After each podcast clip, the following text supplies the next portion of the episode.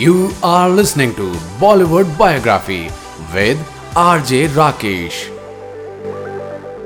मैं हूँ राकेश और आज बात एक ऐसी एक्ट्रेस की जो फ़ेमस हुई अपनी हेयर स्टाइल की वजह से जी हाँ बॉलीवुड में बहुत सारी अभिनेत्रियाँ ऐसी हैं जो अपने अपने अलग अलग अंदाज की वजह से फ़ेमस हुई कोई अपनी खूबसूरती के लिए फ़ेमस हुई, कोई अपनी अदाकारी के लिए, कोई अपनी आँखों के लिए फ़ेमस हुई तो कोई अपने टैलेंट यानी कि डांस के लिए फ़ेमस हुई।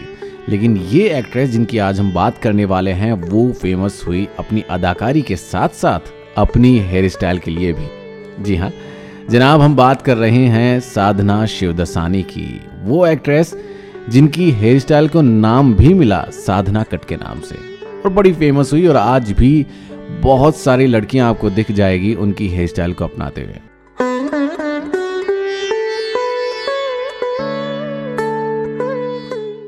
साधना शिवदसानी का जन्म 2 सितंबर 1941 को कराची में हुआ था। उनके पिता का नाम शेवाराम और माता का नाम लाली देवी था। माता पिता की एकमात्र संतान होने के कारण साधना का बचपन बड़े प्यार के साथ व्यतीत हुआ था। 1947 में भारत के बंटवारे के बाद उनका परिवार कराची छोड़कर मुंबई आ गया था। उस समय साधना की उम्र केवल छह साल थी। साधना का नाम उनके पिता ने अपने समय की पसंदीदा अभिनेत्री साधना बोस के नाम पर रखा था।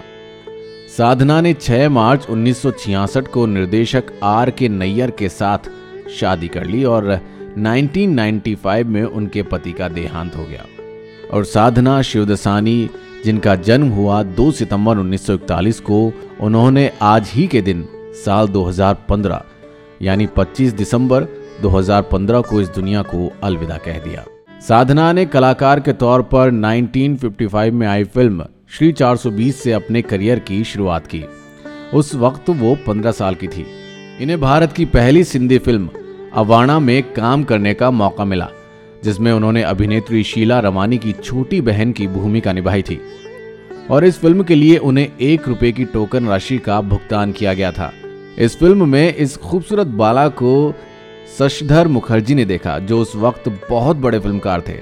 शशधर मुखर्जी को अपने बेटे जॉय मुखर्जी के लिए एक एक्ट्रेस की तलाश थी तो वो वहाँ पर पूरी हो जाती है साधना से मिलने के बाद। सुनते रहिए बॉलीवुड बायोग्राफी, आरजे राकेश के साथ। साल 1960 में लव इन शिमला रिलीज़ हुई। इस फ़िल्म के निर्देशक थे आर के नैयर। और उन्होंने साधना को नया लुक दिया। साधना कट। दरअसल साधना का जो ललाट था, वो बहुत चौड़ा था और उसे कवर किया गया बालों से। उस स्टाइल का नाम ही पड़ गया साधना कट। 1961 में एक और हिट फ़िल्म, हम दोनों में वो देवानंद के साथ नज़र आई। और एक खास बात ये कि इस ब्लैक एंड व्हाइट फ़िल्म को रंगीन किया गया 2011 में और फिर से रिलीज़ किया गया था। साल उन्नीस सौ बासठ में वो एक बार फिर निर्देशक ऋषिकेश मुखर्जी द्वारा बनाए गए फ़िल्म असली नकली में देवानंद के साथ नज़र आई। तो देवानंद के साथ में भी उन्होंने फ़िल्में की और लाजवाब फ़िल्में की। 1963 में आई फ़िल्म मेरे महबूब उनके फिल्मी करियर की ब्लॉकबस्टर साबित हुई। यह फ़िल्म 1960 के दशक की शीर्ष पाँच फ़िल्मों में स्थान बना पाई। मेरे महबूब में निम्मी पहले साधना वाला रोल करने जा रही थी, पर न जाने क्या सोचकर निम्मी ने साधना वाला रोल ठुकरा दिया और राजेंद्र कुमार की बहन वाला रोल किया। साधना के बुरके वाला सीन इंडियन क्लासिक में दर्ज है। साल 1964 में इनके डबल रोल की फ़िल्म रिलीज़ हुई, जिसमें मनोज कुमार हीरो थे और फ़िल्म का नाम था, वो कौन थी? इस फ़िल्म को कौन भूल सकता है और इसके बेहतरीन गाने किसे याद नहीं है? आज भी हम सुनते हैं और लता मंगेशकर की आवाज़ बेहतरीन। साल 1965 साधना के लिए एक और कामयाबी लाया था।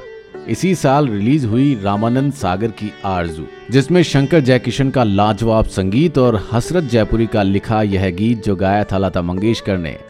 अजीर उठकर अब कहाँ जाइएगा? इस गाने ने तहलका मचा दिया था। फ़िल्म आरज़ू में भी साधना ने अपने स्टाइल को बरकरार रखा। साधना ने रहस्यमयी फ़िल्में मेरा साया, सुनील दत्त के साथ और अनीता, मनोज कुमार के साथ की। दोनों फ़िल्मों की हीरोइन साधना डबल रोल में थी। संगीतकार एक बार फिर मदन मोहन ही थे।